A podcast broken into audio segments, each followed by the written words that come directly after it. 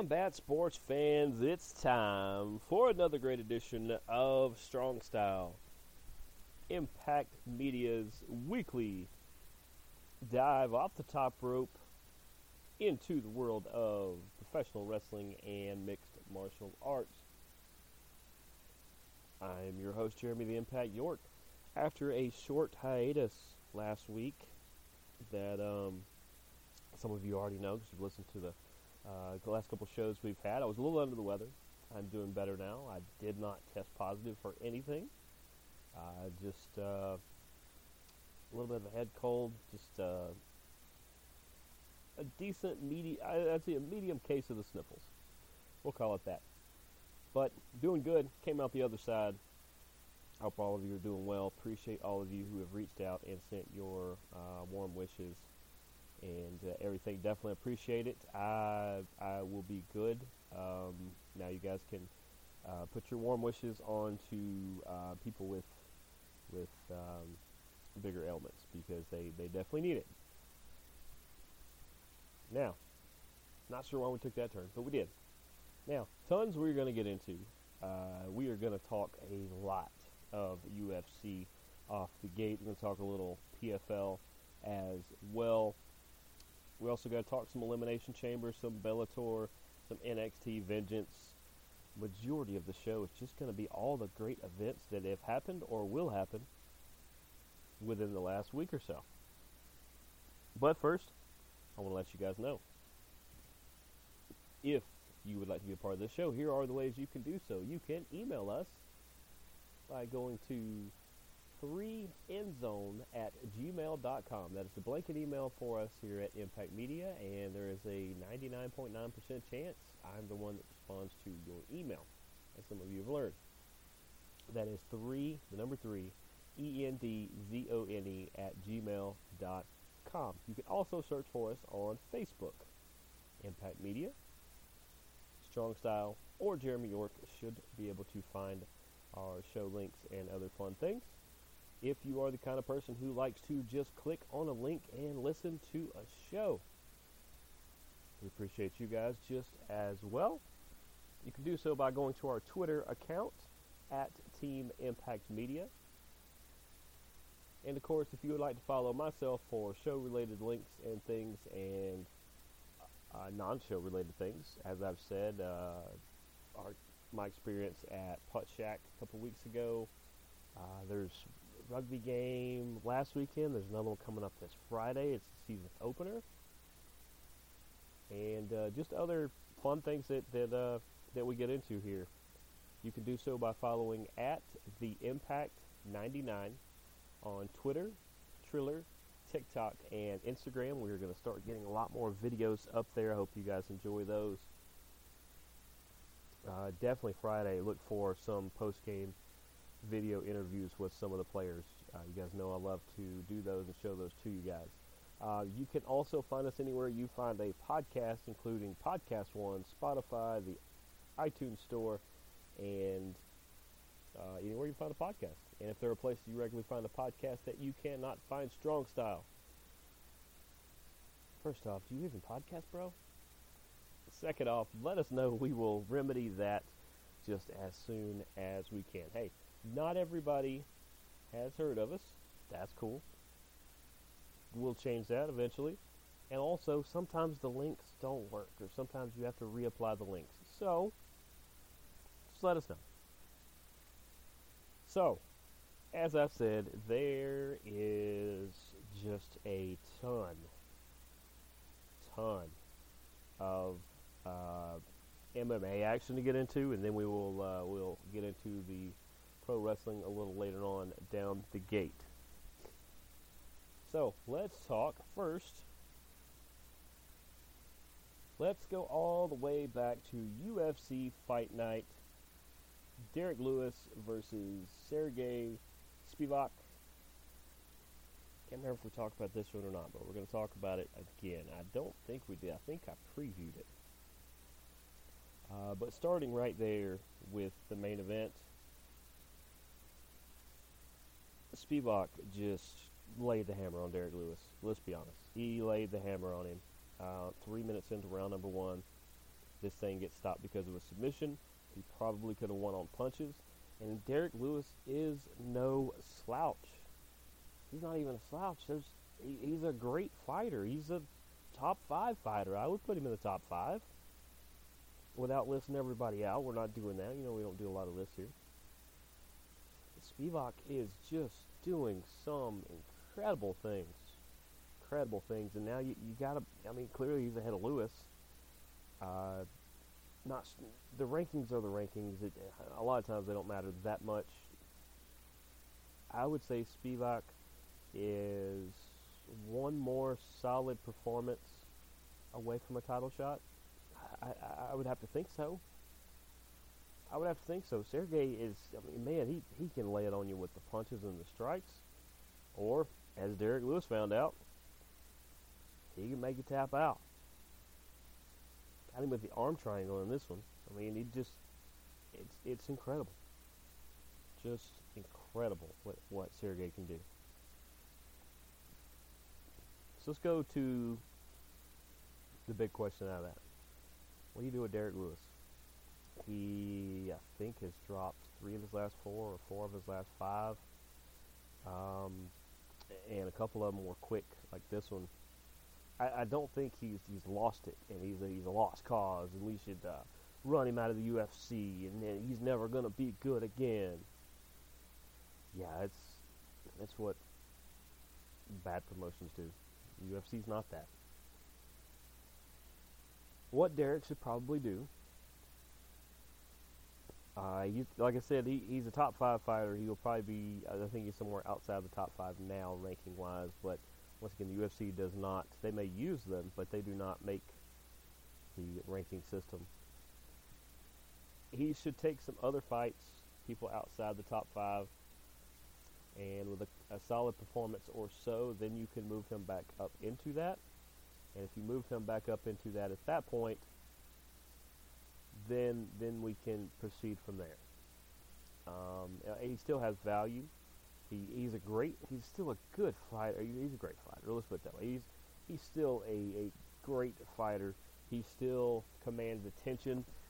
People still perk up when they hear Derek Lewis is fighting. Oh, is he really? Okay, well I, I gotta watch that.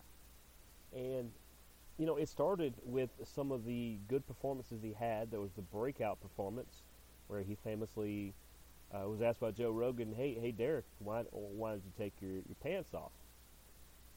Right after the fight, he did, and he said, uh, "My balls are hot," and that's kind of what he's known by, and, and he, he should be known more for his fighting, but he's he's known as uh, Derek. My balls are hot, Lewis.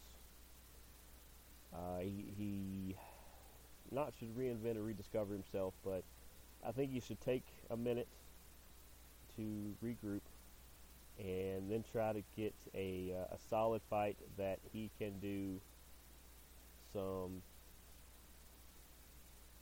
that, that he can really build himself on. And and here's the thing, is that if you put him against a solid opponent, there's a chance that opponent wins too. Then it gets more interesting. But uh, I wish the best for Derek Lewis. I want him to get another good solid fight. There are some good fights out there for him, and hey, good luck to Sergey Spivak. That uh, I very much think, I very much think he has a solid chance of being in a title hunt very, very soon. To round out the main card on Lewis versus Spivak, Dawoon Young, Jung took on Devin Clark. Devin Clark won by unanimous decision. Devin Clark won that. no brainer there. Unanimous decision for Marcin Tybura over Blagoy Ivanov. Uh, this was a good, solid fight, but Marcin Tybura, yeah, he's he's he's a big time heavyweight, and uh, he had a, he had a solid performance. Uh, Doo Ho Choi took on Kyle Nelson. It ended up being a draw. Had to do with a point deduction and things like that. Uh, that's fair. And let's let's not do the the dumb thing that people all try to do and that, of course, is to say, oh, well, if it was a draw, then you just run it back. Nah. I don't know that I necessarily want to see that fight again. I, I think these guys need to go different directions. And finally, Yusaku Kinoshita, or Kinosh, Kinoshita. I'm getting better at this. Kinoshita. Kinoshita. Took on Adam Fugit. Adam Fugit gets the KO victory via elbows. They were nasty. They were getting nasty. And Yasuka Kinoshita uh, gets the loss in that one. Fa- fantastic performance by Adam Fugit there.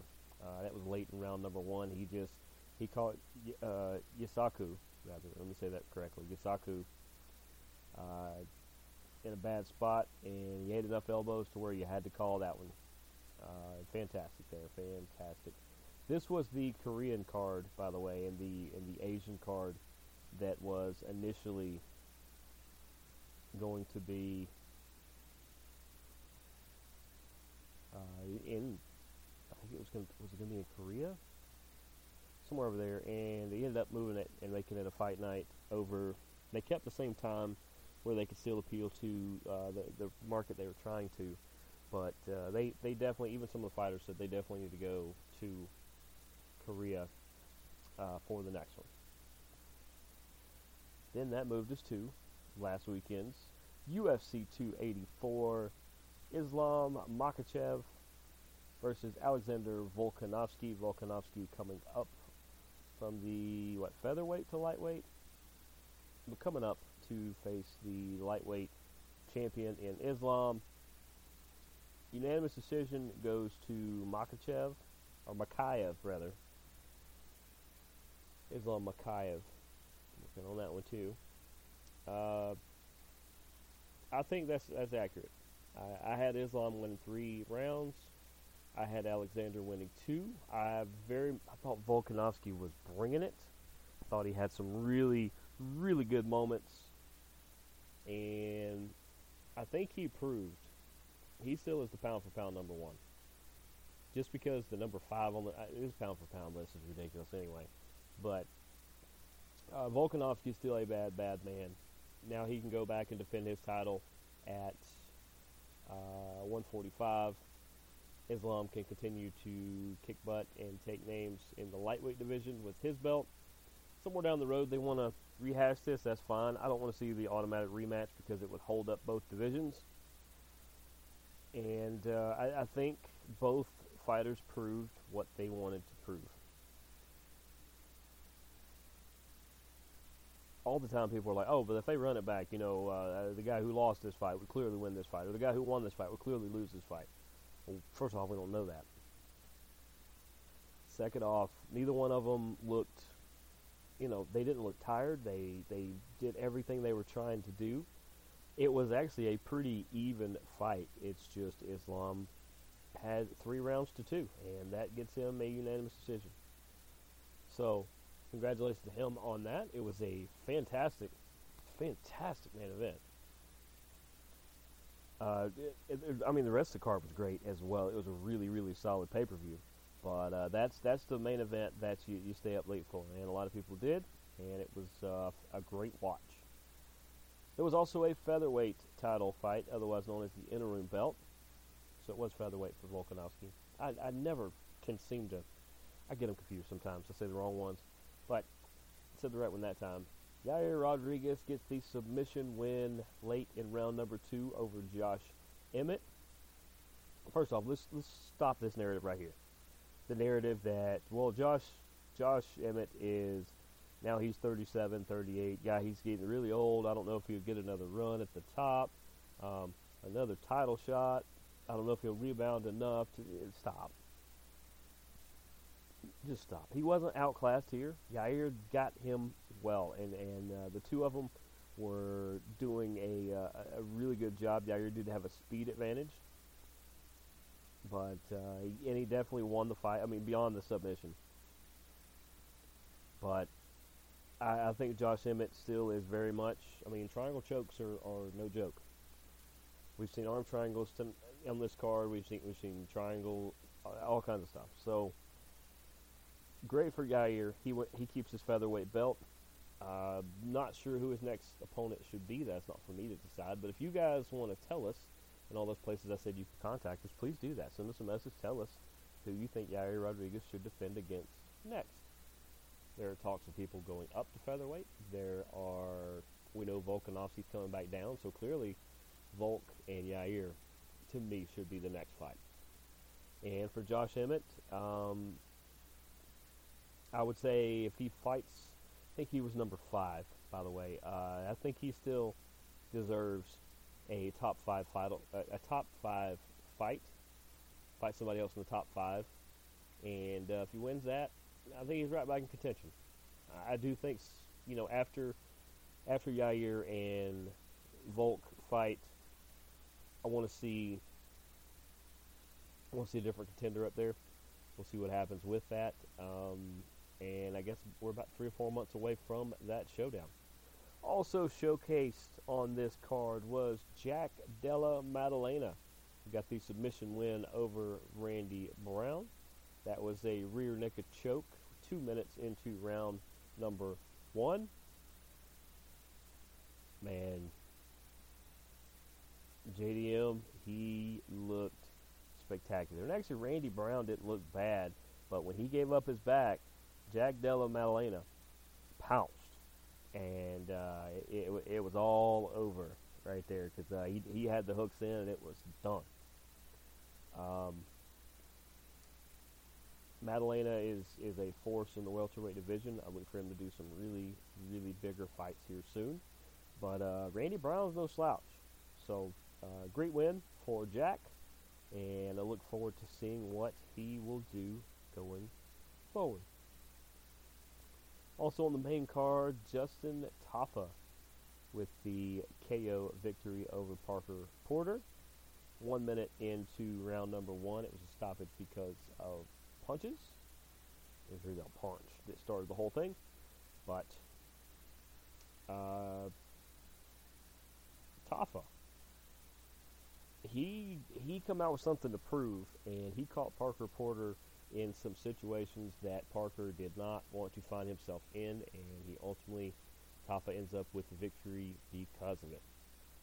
I look forward to seeing that heavyweight division.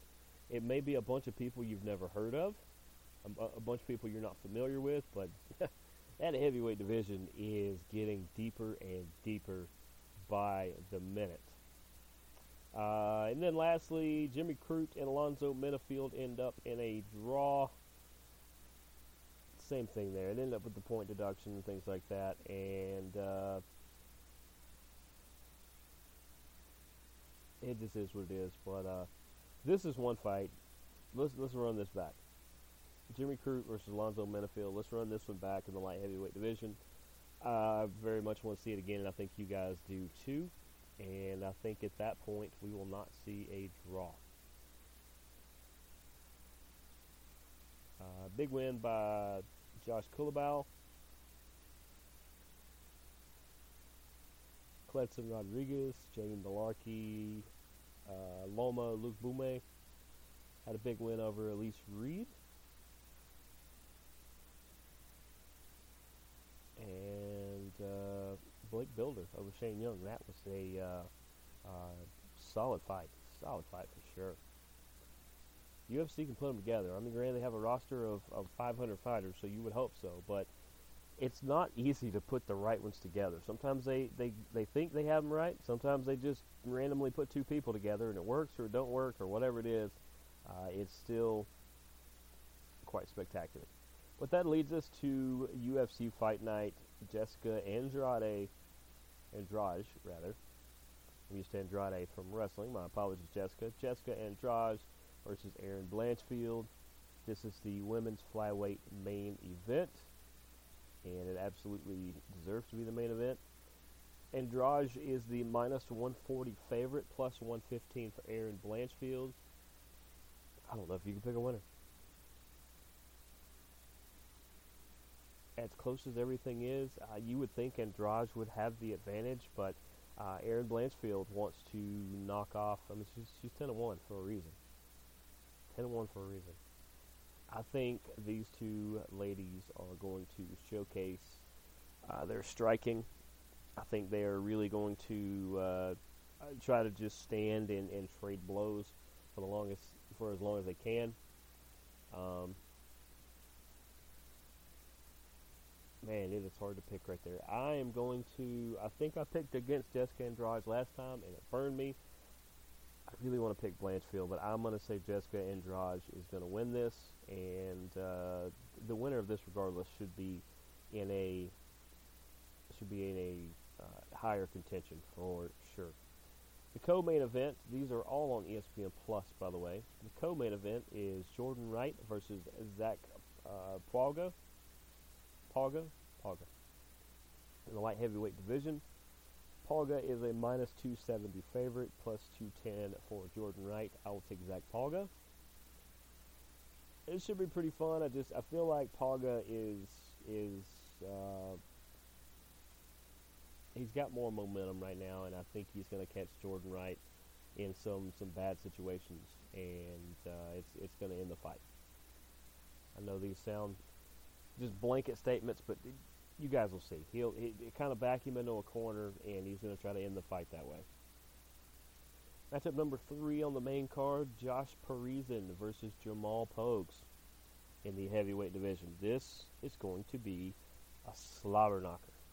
You get anytime the heavyweights get together, it is like two cinder blocks or cinder block hands rather, just wailing on each other. Uh, I give the advantage. The advantage is probably to Jamal, but I think Parisian is going to find a way to win this fight. He's a plus 200, by the way, if you want to throw down some ducats, uh, maybe with our friends at betonline.net, if you are in a place where you can do so. If not, still go check them out. We'll talk about them in a minute.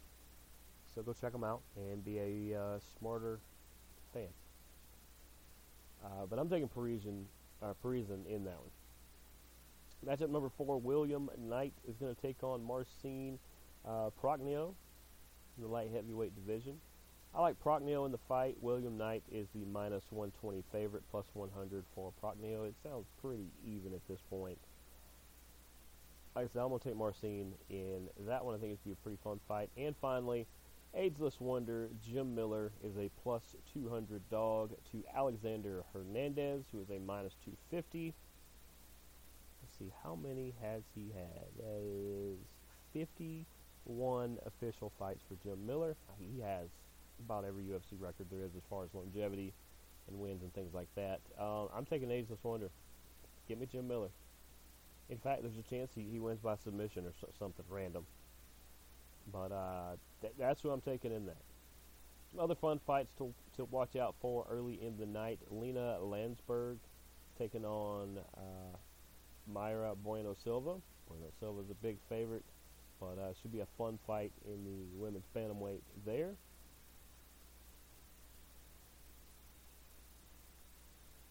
You got Jamal Emmers is taking on Khusein Askhabov.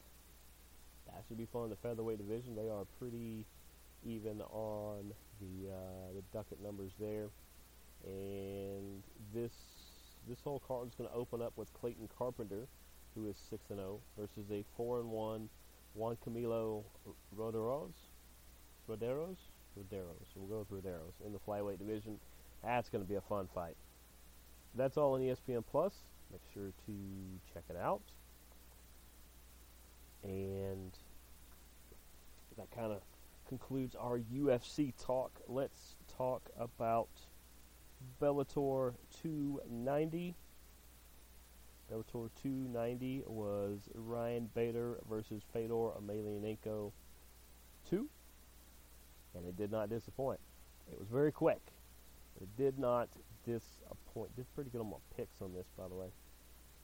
Ryan Bader, uh, he he was quicker. He was more aggressive. It seemed like Fedor was trying to pick his spots, and Bader was just not giving him opportunities to do so. This thing ends uh, pretty early into the fight. Ryan Bader gets the TKO victory. Fedor walks off into the sunset that was his official retirement fight. You know, a lot of people when they say it's their retirement fight, it's like they've already checked out. And uh, Fedor did not look like he he had already checked out. I give him that credit. And all the legends that were on hand to help him ride into the sunset were uh, spectacular. You can go back and see all the all the videos and the pictures of all the people there. Just um, the respect that everybody has for the last emperor, uh, just incredible. And uh, it was on CBS. The whole main car was on CBS, which just showcased great Bellator talent, and it showcased how great these guys are. Let's go to the co-main event where Johnny Eblen gets the decision win over Anatoly Tokov. I picked Tokov. This is one of the few I think I missed. But uh, Johnny Eblen, man, he come alive. He started slow in this fight, and then he come alive and just made it to where Anatoly just did not have a chance to catch up on the scorecard. And Eblen improves to 13 and 0. I mean, Tokov is 31 and 3, by the way. But this, uh, just great fight. I don't want to see it run back. I mean, I would, but that, that, that there's no reason to do that. Eblen should move on to bigger and better things. He is the middleweight champion. Uh, I would like to see who they put against him now, and Anatoly will still get a top fight. I'm not worried about him at all. Uh, Brennan Ward gets the TKO win over Sabah Homasi. This was a good performance. Uh, Brennan, uh, Homasi just, it looked like he got caught a little flat-footed, and it looked like, or he got caught on his back foot a little bit, and Brennan Ward took advantage and ended the fight. Uh, but that was the entire that was the main card. It was all on CBS. It was uh, fantastic. Just uh, if you get a chance to go back and rewatch it, please do. I'm not sure if CBS has it on demand or anything, but I'm sure you can find it on some other platform. Uh, go back and watch it. It's it was really really good fight card. And I think it is next week. Yep, it is actually going to be next week that Bellator 291 will be at the 3 Arena in Dublin, Ireland, where your main event is going to be Yaroslav Amosov defending his welterweight world title against Logan Storley. You got 26 0 versus 14 1, and these are two of the most fun fighters in Bellator. I can't wait to see it. Here's the co-main event in the featherweight division. Pedro Carvalho is taking on Jeremy Kennedy. Then you get Peter Queally versus Bryce Logan. And you get uh, Sinead Kavanagh versus Janay Harding. And uh, Ciaran Clark versus Kerr Harvey. Those are all potential main events, and they would be if Amosov and Storley were not the main card. But we will talk more about that card next week. And now we will jump into the world of the PFL Challenger Series.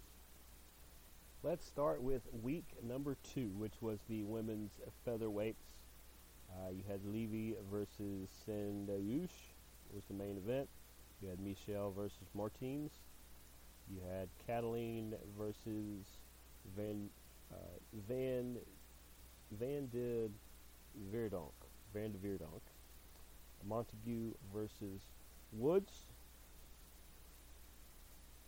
Uh, of course, the celebrity panel, because the way the PFL Challenge Series works, is the celebrity panel all votes on what it is is you have all four fights and all four of those winner of those four winners the celebrity panel votes and then it counts so much and the fan vote uh, counts I think each one counts individually and the fan vote counts as the fourth vote and the great Ray Sefo is the tiebreaker and a lot of times it's going to be a tiebreaker the panel for week number two was Randy Couture, the natural Randy Couture, Tyron Woodley, and uh, by remote, Paige Van Zant. I think those three people are more than qualified to judge fights, and uh, they did a fantastic job.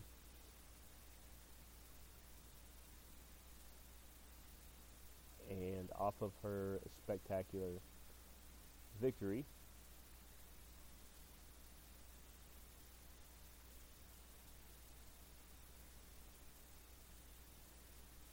because it was spectacular. Uh, your winner was Amanda Levy. She ends up as your Puncher's Chance Challenger Series winner. She got signed to a uh, contract, and congratulations to her. She is officially in the PFL. Uh, I believe everybody in the Challenger Series is signed to a contract, but I think to be on some of the main cards, you need to uh, win these competitions because in week number three we got the heavyweights, and these guys were bringing it. You had the main event of Marquez versus Hilton. You had Resende versus Pinson. You had Badley versus Graham. And you had Sutherland versus Meeks. Now, I think it is Sutherland, if I'm not mistaken, that is the Vanilla Gorilla. You guys may remember him. He is.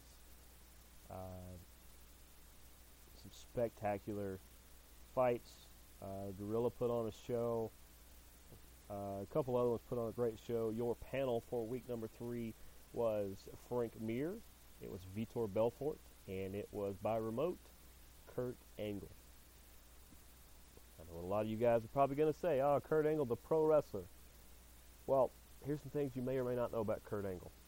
Besides wrestling and winning a gold medal at the 1996 Olympic Games here in Atlanta with a broken neck, he also trained and actually had a handful of MMA fights while still wrestling.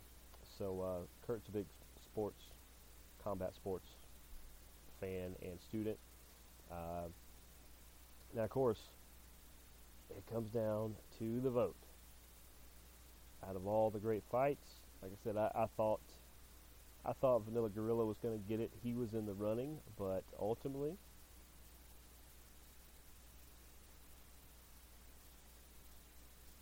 ultimately, it was Badley who ended up with it was uh, Abraham Badley is the men's heavyweight challenger series champion.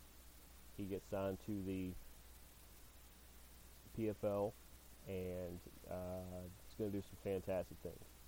That led us to week number four, which is the one coming up this week. It is the lightweights. This will be on Friday, 9 p.m. on Fubo Sports Network. It's also live in Orlando if you can get down there and get tickets. Uh, but your lightweights competing this weekend are Espinoza versus Farhak Bogovic. Bogovic? Bogovic. Farhak Bogovic. We got Sousa versus Alai, Caruso versus Romero, and Deca versus Aguaro. Aguayo, rather. Apparently, I can't read today. Uh, they announced they did announce the panel. The panel this week is the return of Tyron Woodley, the return of Vitor Belfort, and by remote Michael Carter Williams. That is uh, quite the panel. As well, they never say uh, we never know who the judges are going to be, so uh, it's always fun. But definitely tune in to see how that is all going to shake out. Uh, I told you guys, not just because I covered the PFL events for a couple weeks here in Atlanta. Uh, the PFL, man, they they know how to put on an event. They know how to take care of everything. I didn't see one fight in the stands. Every the only combat we saw was in the cage. They just they put on such a professional event. Um, I, I was just blown away with, with how well they run their their shows. Um, uh, would love to eventually co- uh, see UFC live and Bellator live if they come down this way. But um, go watch PFL, go watch UFC this weekend. Bellator is going to be next weekend. There's going to be a lot of fun combat action. But for now, we are going to go to a short break where we're going to tell you about our friends at betonline.net. And when we come back, we will talk some professional wrestling, including two big pay per views that happened uh, in the past week. We'll be right back after this. Hey, this is Jeremy the Impact York from the Impact Media family of podcasts. BetOnline.net is your number one source for sports betting info, stats, news, and analysis. Get the latest odds and trends for every professional and amateur league out there. From football to basketball to soccer and esports, we've got it all at betonline.net. And if you love sports podcasts, you can find those at betonline as well. We're always the fastest and easiest ways to get your betting fixed. And don't forget betonline for NHL, MMA, boxing, and golf. Head to the website today and use your mobile device to learn more. BetOnline, where the game starts. And we're back here on Strong Style. I'm your host, Jeremy the Impact York. Make sure to visit our friends at betonline.net. They've got the betting lines, the wagering lines. The, they're, they're competitive too. They're not just thrown out there. They no, they're they're right there with all the other sites you hear. And uh, besides that, they have the articles, they have the podcast, all the ways to make you a better, more educated fan. You'll win all your debates. So if you're in a place where you can uh, wager on games, then they are a great resource. If you're in a place where uh, you choose not to or you cannot legally wager on games, then they still have all that information, like I said, to make you a better, more educated fan. Visit betonline.net and tell them Impact Media sent you. They love to hear that, and we love to hear from them that you told them that. We really do talk to them.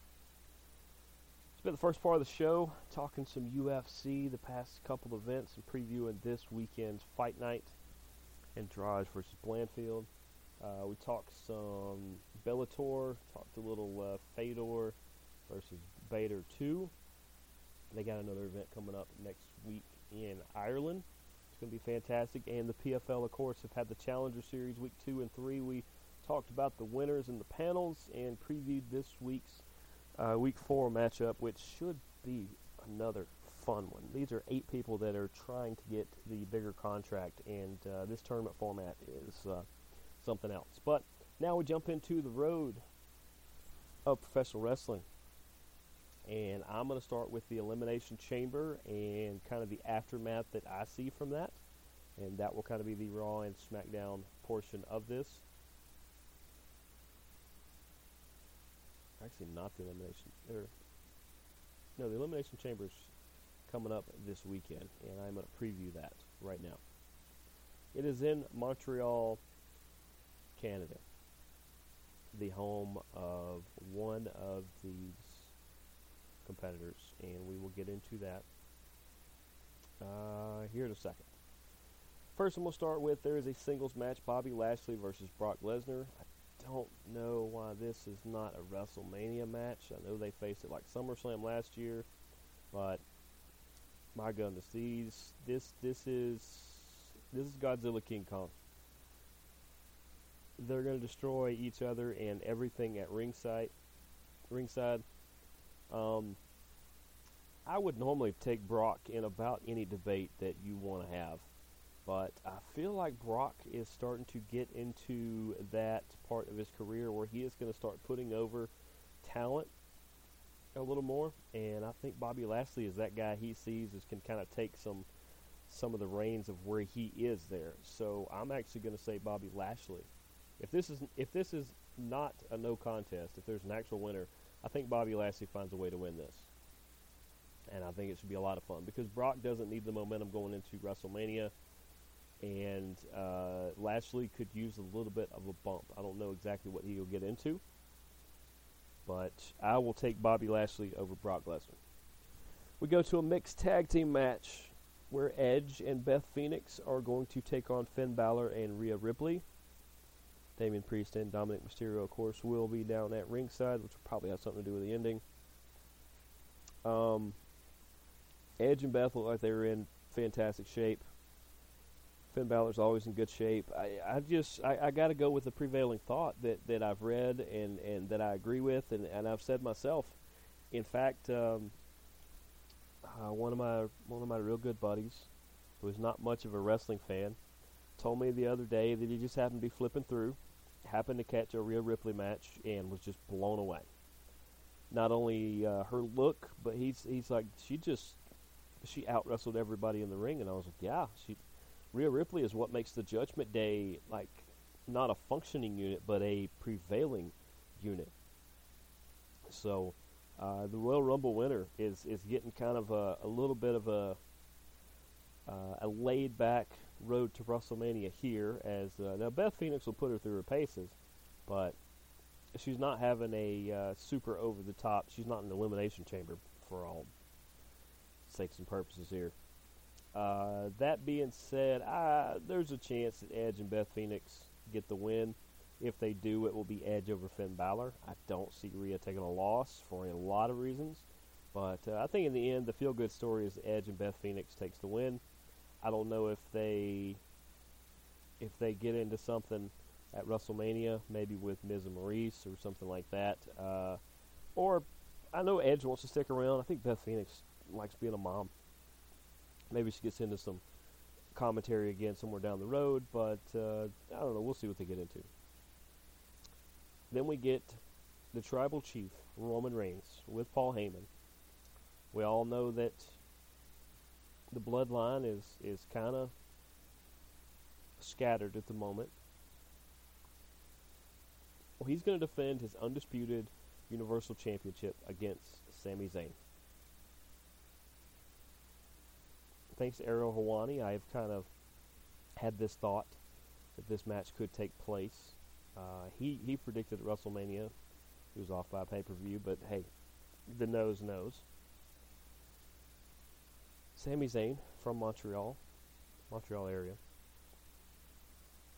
I gotta say, there is a part of me. Now we know who won the Royal Rumble, and that was Cody Rhodes. Cody Rhodes versus Roman Reigns. Yes, sign me up a hundred times out of a hundred. But let me just throw this wrinkle in there and see what you guys think. What if Sami, through maybe the Usos or Solo, try to come down and help, or Kevin Owens gets involved and somehow Sami um, finds himself getting a win over getting the win over Roman Reigns. Whether it's for the title, now this is for the title, but if he gets a uh, a different win that, that ends up not being for the title, what do you guys think of that being a triple threat at WrestleMania? Roman Reigns versus Sami Zayn versus Cody Rhodes. Does that pique your interest a little more? I think it does. Sami Zayn is the best thing going on in WWE right now, and that is not because it is a bunch of low stuff. No, no, no. There is a lot of great things going on in the WWE right now. Just Sami Zayn is a mile ahead of everybody else with the work he is putting in. I think Roman retains, but I feel like Sami is going to find himself either with a victory at the Elimination Chamber, or somehow he's going to find his way into a triple threat at WrestleMania for the Universal Championship. I just I, I just have a weird feeling, and and uh, I'm all for it.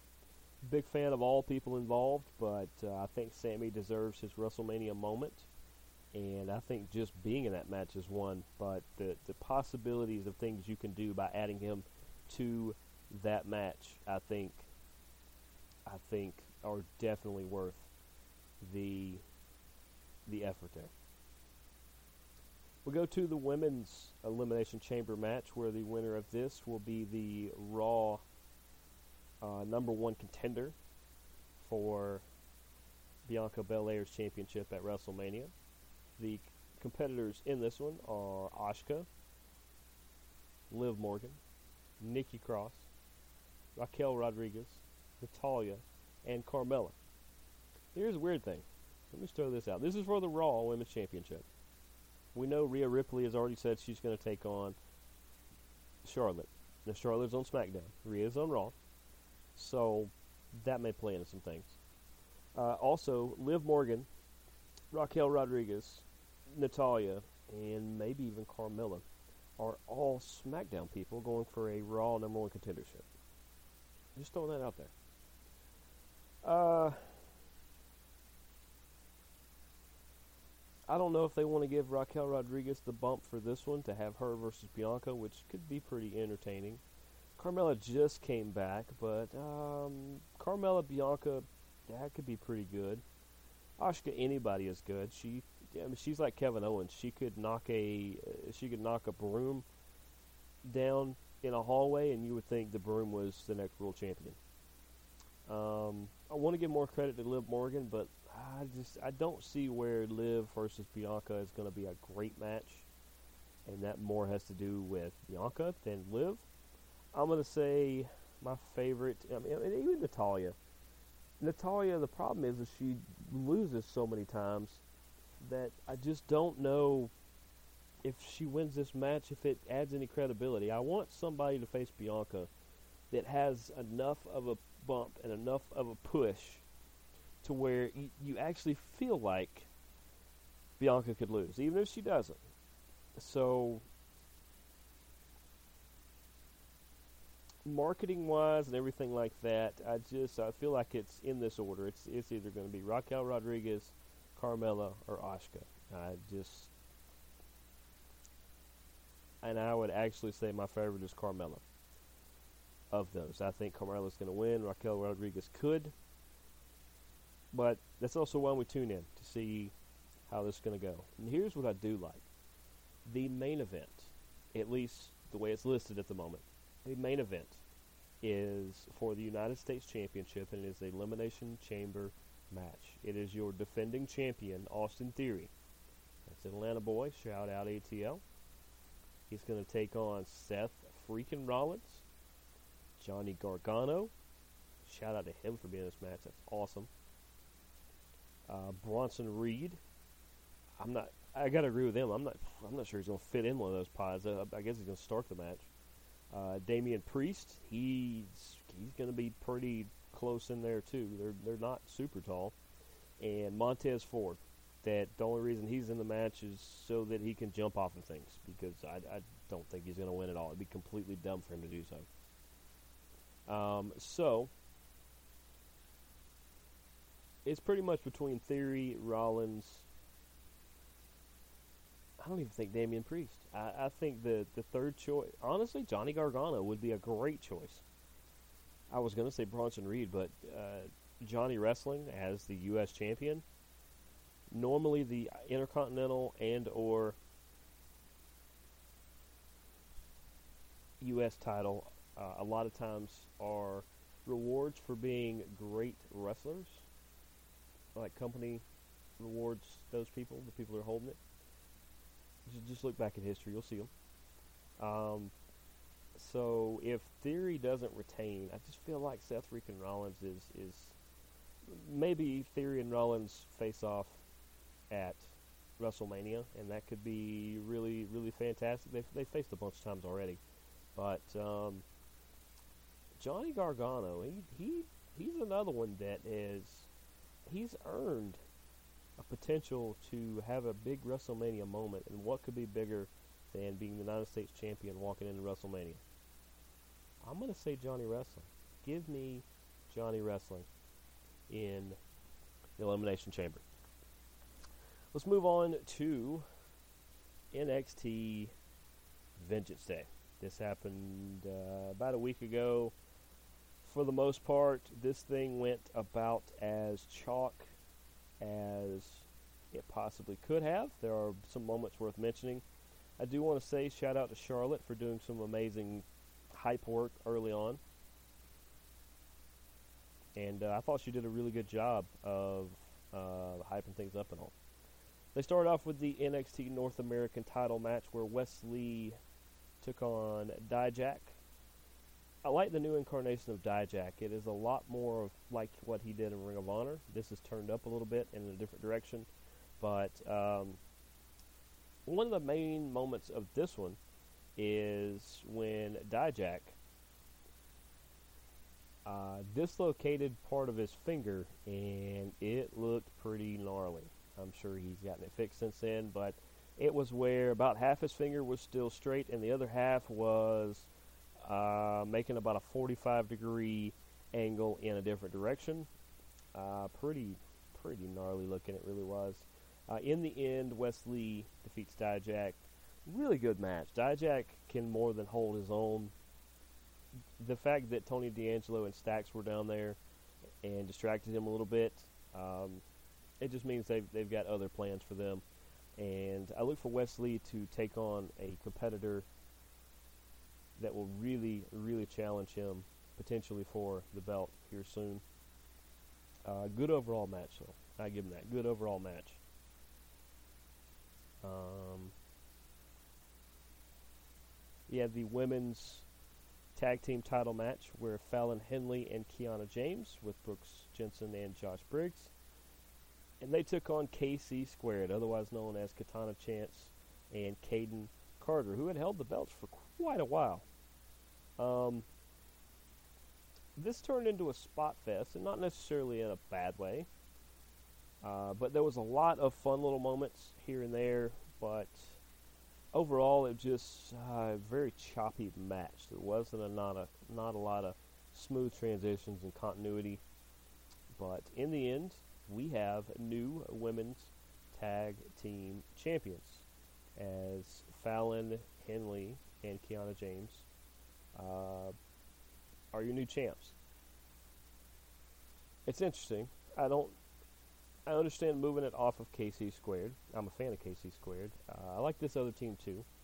At least it's not two main eventers that you slap together. These uh, these two kind of have a little bit of a story. They've been tagging together a little bit. They are interesting people to have the championships. That's fine. You know, don't have a problem there or anything. I just want to know what uh, what you're going to do with KC squared now. Because if you split them, I feel like at least one of them will probably not be with the company much longer. Um, I don't know contract situations, but they're a really good team. I don't think they'd get called up per se because they are very tag centric. If they're not a tag team, I don't know how long they stick around at the moment. They're both good singles competitors, but they've really started to get the tag thing down and uh, we'll just have to see what happens. Uh, I did move on to the two out of three falls where it was Car- Carmelo Hayes with Trick Williams against Apollo Crews. I didn't see this coming. Normally, you get a two out of three falls. Uh, one gets a fall, the other gets a fall, and then you, you get the big finale. Well, Carmelo Hayes goes 2 0 on Apollo Crews and uh, it, it, was good. It was it was quite good. I think Carmelo Hayes should be. They they're kind of moving him in the direction of being the next Bron Breakker opponent.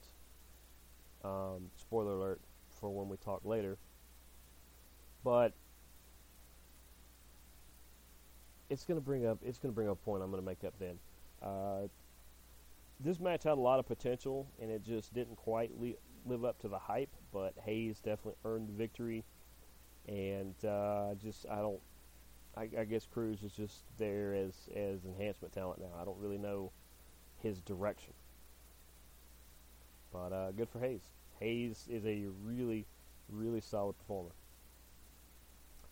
We had the NXT Tag Team Title match where the New Day, Pretty Deadly, Chase U, and Gallus all were in a uh, quite the quite the Donnybrook. It was a brawl. There was uh, big spots all over. They they really were telling a great story about four teams battling for this. In the end, it was who I thought should have won, and that's Gallus. Gallus is somebody who can take this tag division in a different direction and lead them forward.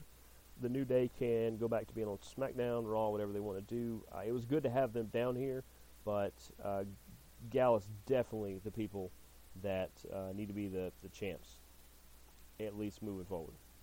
We go to the women's title match where Roxanne Perez took on Gigi Dolan and Jacy Jayne in a triple threat. Uh, there will be an update right after this. Dolan and Jane did come out together. They it was pretty much a two on one for a while. And then they started to get in each other's way. They started to realize that to be the NXT Women's Champion, it's not champions. Only one person can hold that belt. So uh, they eventually started to get in each other's way, as I said, and Perez was able to hit the pop rocks off the top rope on uh, Jacy Jayne. and win and retain the title. Now, the update this past week, not this week, this past week, last week, on NXT, we had Ding Dong Hello, where Bayley, uh, in a in a sling, by the way, she's she's messed up her arm a little bit. She had her talk show where she had Gigi Dolan and Jacy Jayne, and they were showing their solidarity. And then they once again started to get in each other's way. And it ultimately led, led to a very rockers like split up where Jacy Jayne super kicked Gigi Dolan, who started to cry. Maybe she cried because it was hurting. Um, she had some pretty crazy, pretty gnarly bruising that we saw on Instagram and other things a little later on. But um, Jacy Jayne pretty much threw her into the, the ding dong hello door. And uh, looks like Toxic Attraction is officially gone. And you, you got to think they probably had another good, solid couple months run in them. Had Mandy Rose not been let go, and as a tag team, it just was, I guess they decided to split them. So we will see what happens with that. What usually happens is they fight each other a couple times, and then one leaves the company. So we'll see what happens. That led us to the NXT title steel cage match where Bron Breakker took on Grayson Waller. I really thought this was the opportunity where Grayson Waller could uh, take the proverbial ball and run with it. And he had a lot of chances and you guys know I'm, I'm a big fan of, of Bron because I've known him before his NXT days. Uh, I know his family a little bit. I'm not friends with him or anything like that, but uh, I've crossed paths with his family a lot. And uh, Bron ends up retaining. I just felt like this was the chance. Grayson Waller is is turning into that master heel, that big performer that when the lights are on, he shines the brightest. I felt like this very much was his match, and that Bron was the co pilot, and that's fine. There's nothing wrong with that. There's no shot at Bron for that. I just, somebody has got to beat Bron at some point, and I thought Grayson Waller would have been the right one. Now, as I said, Carmelo Hayes has become the number one contender, but also think about this Bron is a face. He's a baby face. We know that. There's a, you know, normally if there's going to be a title change, then there's a there's a, a bigger number of one than the other a lot of times. So if you have a lot of faces, they're usually all chasing a master heel. If you have a lot of heels, they are chasing a master face. Well, Bron is a master face he continues to beat a lot of the master heels. That's why Carmelo Hayes is up next. Um, here's my thing. That's the personal Hayes. I think Waller is better than Carmelo Hayes, not by much. Hayes can also be a, a, a pretty good master heel. I just, regardless if he if he is able to defeat Bron Breakker, I feel like Waller and or Carmelo Hayes could be called up to the main roster soon. I actually say it's something personal to Trick. I think Trick stays in NXT. I would bring up Carmelo Hayes and I would put him with the Hurt Business. I would let MVP and Shelton and Cedric really put their influence on him, and that guy could be a super down the road. But in the end, Bron Breakker wins. Uh, no no crazy ropes breaking or any dumb crap like that. Um, but in the end, Vengeance Day was pretty good. It just, like I said, it was it was so much chalk that it just, I don't know, it, it could have been so much better. I, will put it that way. It just could have been so much better. Uh, like I said, I felt like a, a couple things could have went in another direction. It could have been great, but instead, it was uh, it, it was still pretty solid. Um, let's get into AEW Dynamite from last week as Konosuke uh, Takeshita. I'm working on those. He took on MJF. This was a really good match, man. They think very highly of Takeshita, and they should. This guy could be really, really good down the road. Uh, they are doing the right things in grooming him and bringing him along the way he is. He is getting solid uh, chances, even when he's coming up short. He's winning a lot of them, but he's he's coming up short here and there. Somewhere, it could be a year from now, he could really be in a title picture, and uh, it's going to be great. But MJF wins with that one. Uh, my comment for that one was just wow. These two annihilated each other, and it was just it was great. A great way to start off Dynamite. Uh, Danielson ended up coming down for the save on Takeshita, which is going to up MJF Danielson. We know that. Uh, they followed that up with the Bunny with Penelope Ford taking on Jamie Hayter with Rebel and Britt Baker. Of course, Hayter wins that match, but uh, I'm not sure if the Bunny took a. That match seemed to end a little early. It looked like the bunny took a shot either to the nose or the eye area, and it was uh, di- directly affecting her very, very much. Uh, I hope she is okay. I hope it is nothing super serious, and if it is, I hope she gets a speedy recovery. She just has come back. Her and Penelope Ford. Um, Hayter did not do it on purpose. It was just the way that uh, the particular moment happened. But uh, either way, we wish the bunny the best. Uh, still love to have her on this show. I know that's somebody you guys have said you'd want on this show, and I agree. Uh, Hayter as well, and Penelope Ford. We, you guys want a lot of people on here, by the way, and, and we're we're gonna work on that. But uh, good win for the champ Hayter, and we'll see where she goes from that. Uh, Ricky Starks had to go through the gauntlet where he had to beat Cool Hand Angelo Parker, and he did that. Then he rolled up Daddy Magic Matt Menard. Uh, then, with the help of Sammy Guevara and Chris Jericho, who was in a luchador mask, he'd been sitting at ringside for 40 minutes at this point. Uh, he gives a Judas effect elbow to Ricky Starks, and uh, Daniel Garcia ends up with the victory in that one, which means Ricky Starks will not get to face Jericho at the moment.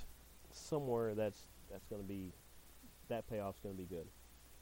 Uh, Rush with MJF took on Bryan Danielson.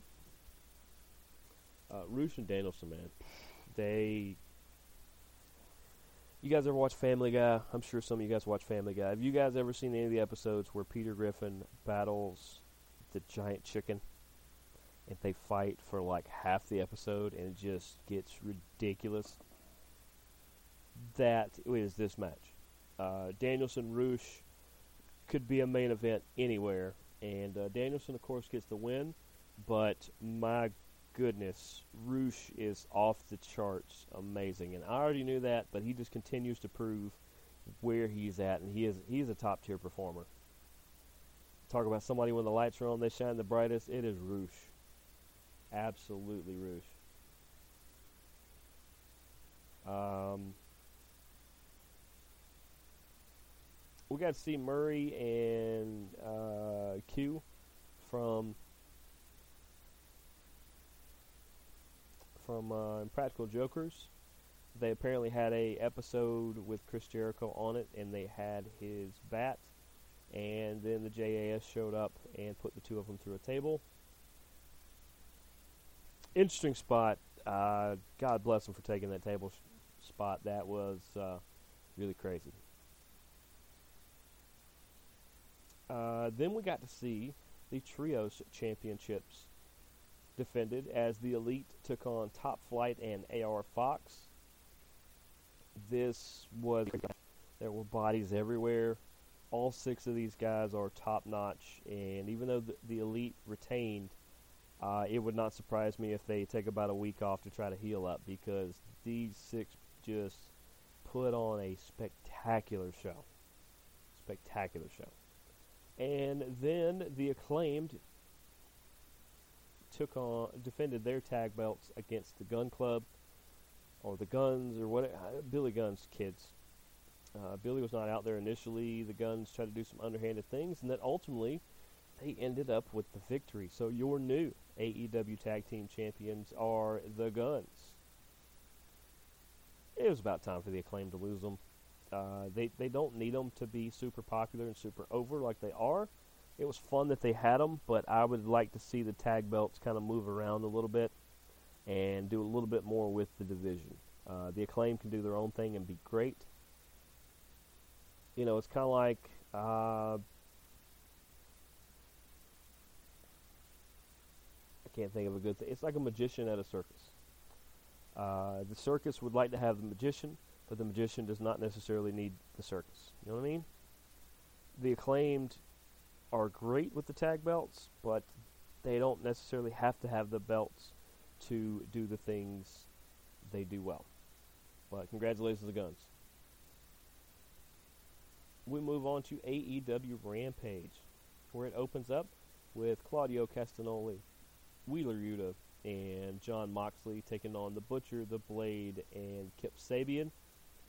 Once again, six performers who absolutely understand their objective, and uh, I'll be honest, the more I see the Butcher, the Blade, and Kip Sabian wrestle, the more I'll become bigger fans of theirs. That they do incredible work, um, just spectacular. But you're not going to beat Claudio Yuta and Mox almost any time in particular. Uh, like I said, good solid match, but in the end, the Blackpool Combat Club get the win there. If they're still calling themselves that. Oh, well, this was actually the Q and Murr uh, table spot. Once again, shout out to them for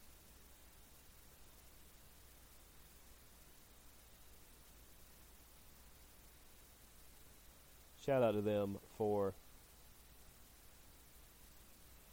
uh, taking that table spot because wow, uh, I'll be honest, I would have took the table spot, but I'm kind of weird too. But good for them on doing that. It helps plug the show. I'd be willing to bet they don't include wrestlers for a while because uh, one of them always gets roughed up.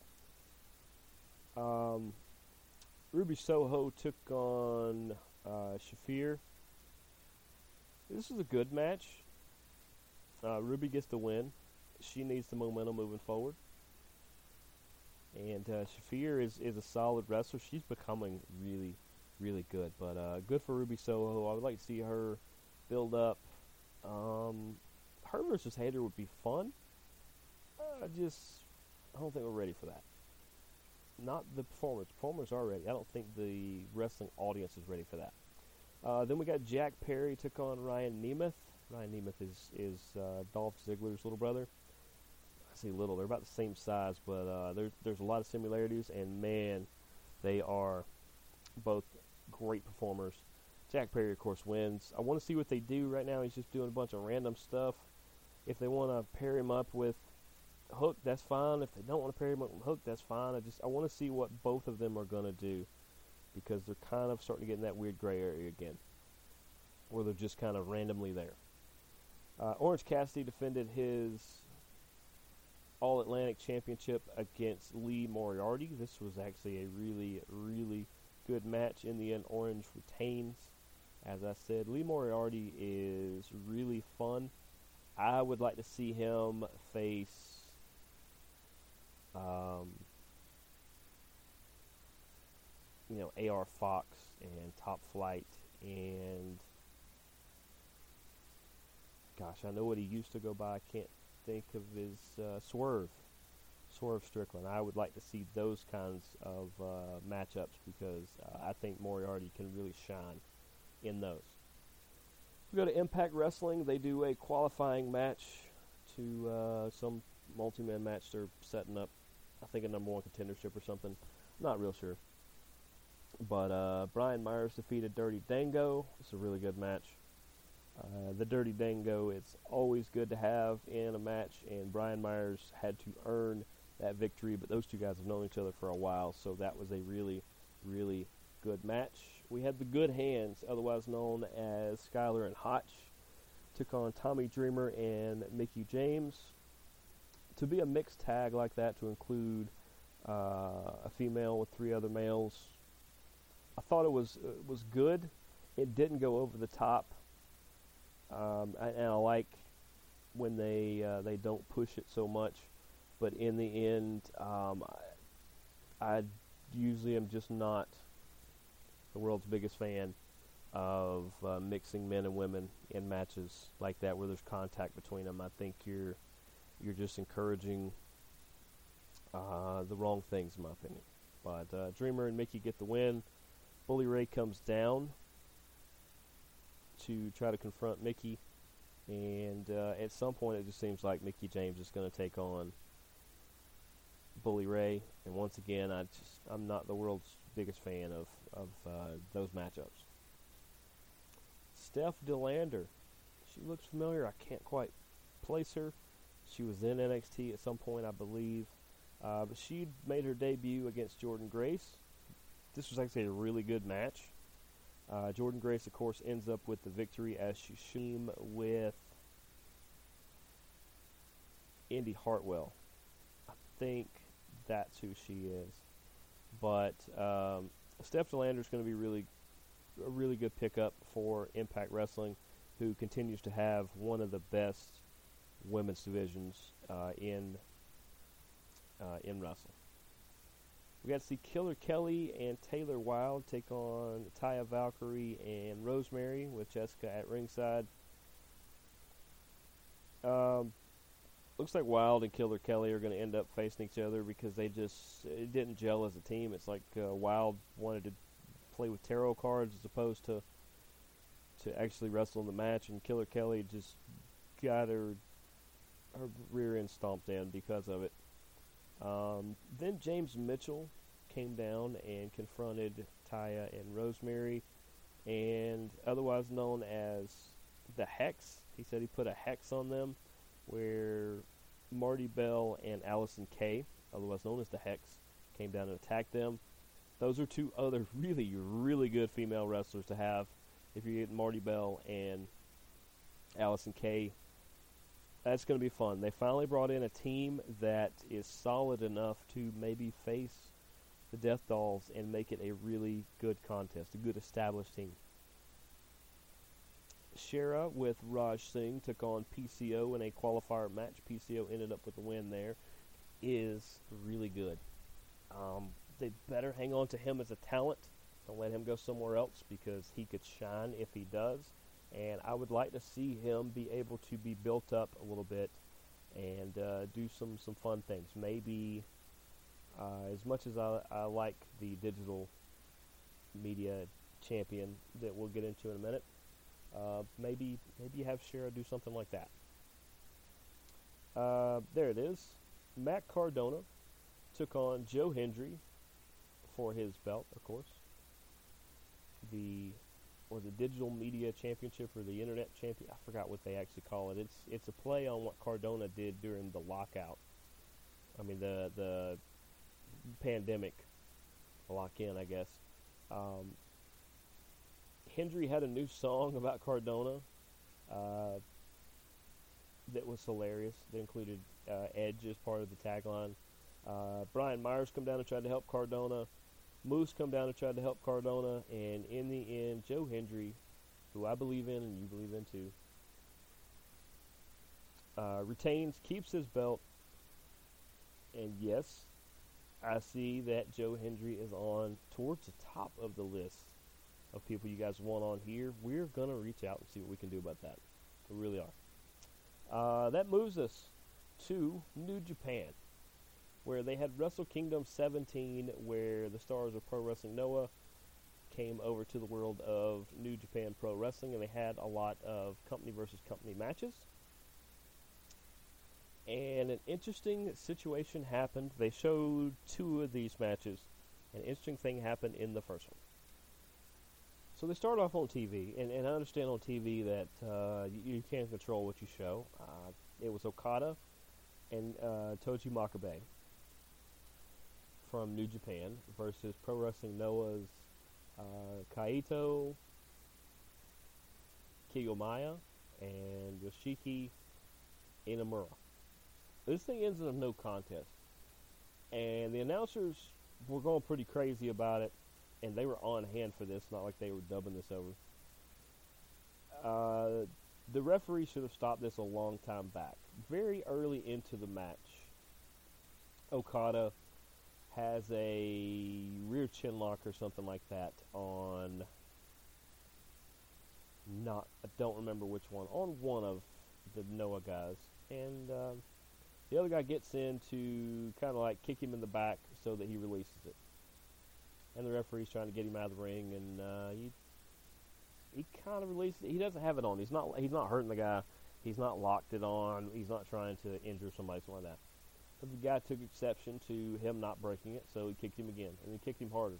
And then um, about the time Okada was going to break it, he legit kicked him in the right above the eye.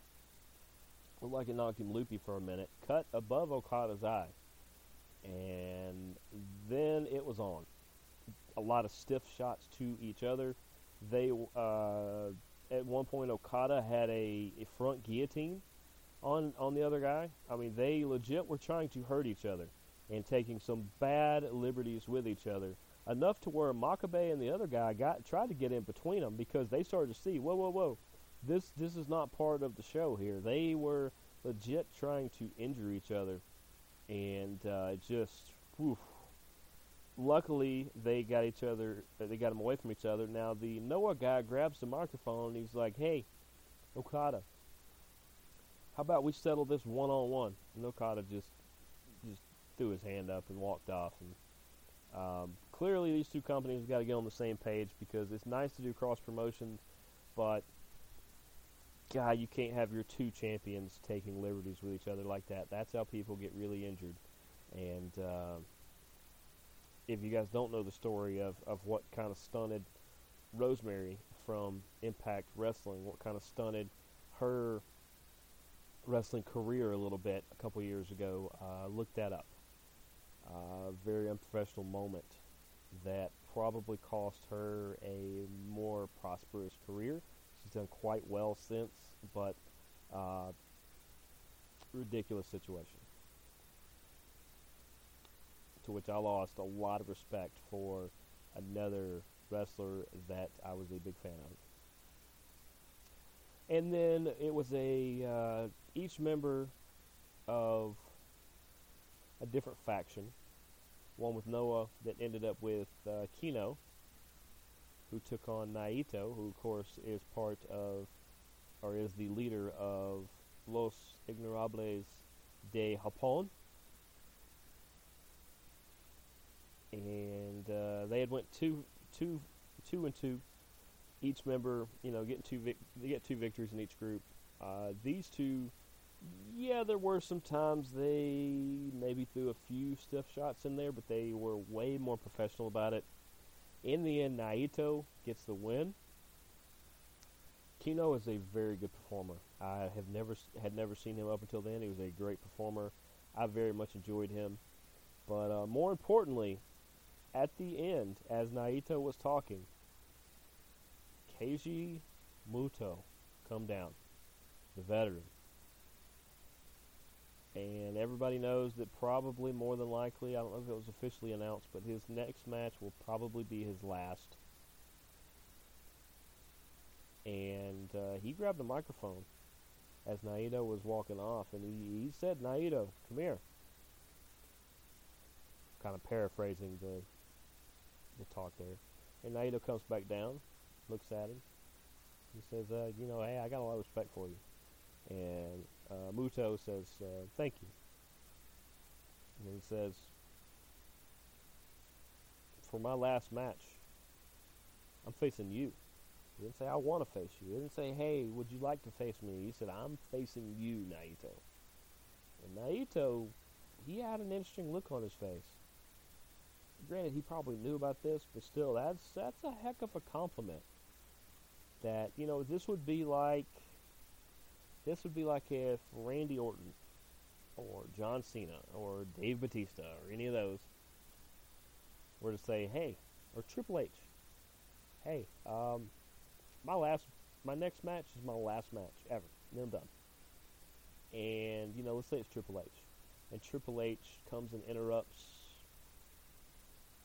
Who would be the Naito of this? Um, bad comparison because these two are in different places in their companies, but it'd be like if Triple H interrupted Theory and said, "My last match is going to be with you, Austin Theory." It's a heck of a of a nod and a heck of a bump, and I think it's going to happen in a couple weeks at the Tokyo Dome. Because initially Naito was like, "Well, I mean, I don't know," and it, and then uh, Muto said, "Hey, we're going to headline the Tokyo Dome in a couple weeks at the big event. I don't know the name of it, or I would tell you. Uh, this that's me saying that. And uh, you know, hey, it's up on February 25th, I think is when it is, which means we'll probably see it a couple weeks after that. And Naito says, you know what? For you, I'll keep my schedule open. Meaning that's about as good as a, a yes from Naito as you're going to get. But overall, such a great moment. Uh, hopefully, they sorted out the difference with the stiff shots with the the champions there. And uh, I said that's for one, that's about as unprofessional I've ever seen Okada act. But it was totally warranted when you get a stiff kick that cuts above your eye early on in what should be just a fun tag match. But on to bigger, better, and more fun things. But we're at the end of tonight's show. This has been another great edition of Strong Style. So much great action coming up. Elimination Chamber is this weekend. You've got the PFL Challenger Series on Friday. Uh, UFC Fight Night, Blanchfield versus Andrade on uh, Saturday, ESPN Plus. I think Fubo TV for PFL. Elimination Chamber is on Peacock, among other places. So much great action going on. Uh, make sure to follow at the Impact 99 because Friday will be the opening game for Rugby ATL. I will be there. Have all kinds of fun things going on with the social media accounts for that. And uh, actually, Saturday is the Atlanta Mission 5K. It's one of the oldest or one of the longest 5K. it's the longest 5K I've ever done. It raises money to help the homeless, to end homelessness in Atlanta. Uh, and uh, appreciate everybody's thoughts and prayers and support there. You'll see exactly how fit I am by the time that happens. But uh, until next time, this has been another edition of Strong Style. We will see you guys next week. Deuces, gooses. Go watch wrestling. Go watch fighting.